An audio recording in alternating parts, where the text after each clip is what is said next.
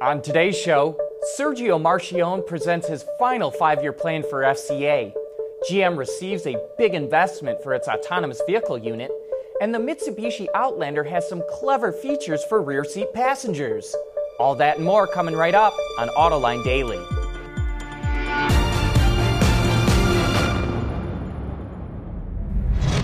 This is Autoline Daily, the show for enthusiasts of the global automotive industry.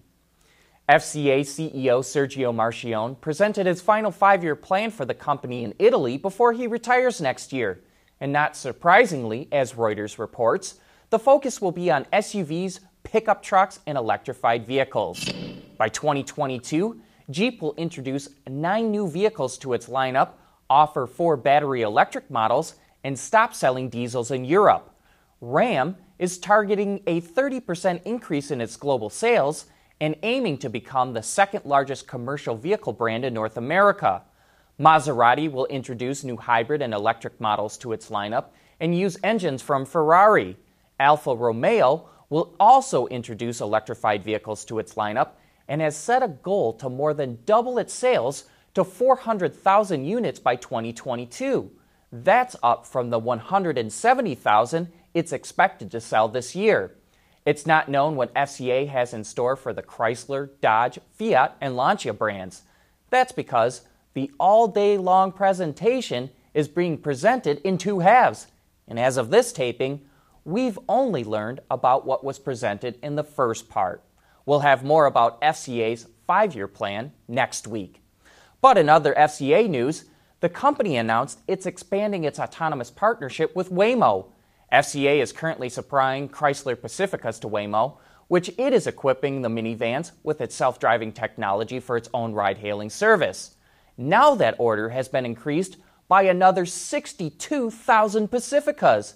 But more interestingly, the two companies are in talks about using Waymo's technology in an FCA vehicle that would be sold by the automaker. And speaking of Waymo, it's easy to understand why it would want nothing to do with Uber.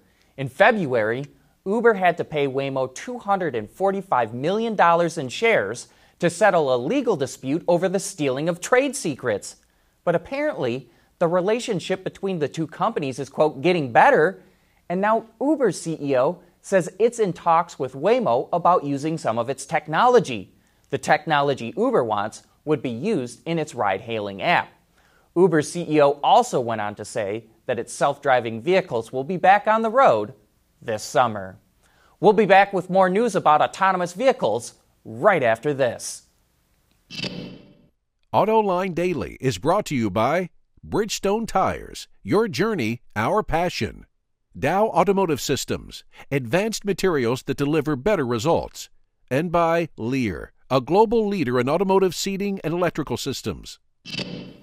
In a boost to GM's autonomous efforts, SoftBank will invest $2.25 billion in GM self driving unit GM Cruise, giving it a nearly 20% stake in the division. Once the transaction is complete, GM will then invest $1.1 billion into GM Cruise. The automaker plans to launch a ride hailing service with its autonomous Chevy Bolts next year. Chinese LiDAR company RoboSense and a division within the Alibaba Group just introduced the world's first self driving delivery vehicle with a solid state LiDAR. It's equipped with three LiDAR devices, two in the front and one in the rear. While it didn't provide specifics, RoboSense says its LiDAR costs as low as a few hundred dollars compared to a mechanical one with one of those spinning doohickeys on top. Solid state LiDAR is also more compact making it easier to package into the car, which should allow for the mass production of self driving cars. On a recent Autoline this week, we wondered if Africa could become the next automotive powerhouse. Took another step in that direction as Simba Corp, a Kenyan company, said it's in talks with four automakers about assembling their vehicles in the East African country. Renault and Mahindra are two of the automakers. Simba would not identify the other two. They'll eventually join Volkswagen, Peugeot, and Nissan, who have all recently announced plans to open assembly lines in Kenya, which is expected to grow its market by 15% this year. Coming up next, the Mitsubishi Outlander has some bat seat tricks you won't find in other CUVs. Lighter, safer, stronger, quieter, and more sustainable. Tell us where you need to go, and we'll help you get there. Dow Automotive Systems. We don't succeed unless you do. As a father to two young kids who often has to switch and strap down car seats, I probably get more acquainted with the backseat area than the average journalist. Usually, there's nothing really special going on back there. I mean, it's a back seat, right? Unless maybe it has an entertainment package. But a few things got my attention in a plug in Mitsubishi Outlander I drove recently. This can be a minor thing, but the buckle for the center seat belt tucks nicely into the seat back. If you've ever had one of those things poking you in your side or butt, you know this is a happy little addition. Another thing you won't find on a number of other CUVs is a reclining rear seat back. In this case, the same handle that allows the seat back to fold forward also lets it recline into three different positions. Something I was not very impressed with, though, is the support braces that help hold up the rear seat bottom when it's flipped up for a flat load floor. As you see in the short video, the seat really shakes around loosely after you release it. If you didn't use that feature very much, probably wouldn't matter. But if you did, I'd be concerned about long term durability. And you know what? I have to admit, for a long time, I've thought of Mitsubishi as a cheap brand. And while yes, there were a few points that indicated this, like the rear seat braces, poor paint quality on the wheels, and a goofy place to put the park button because you have to reach around the shifter to push it, there are some other points Mitsubishi really nailed.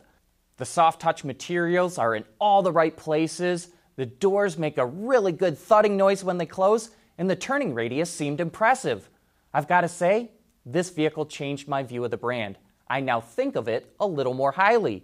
And if it was off yours, I think you should put Mitsubishi back on your radar as well. That's it for today. Thanks for watching. Have a great weekend. We'll see you here again on Monday.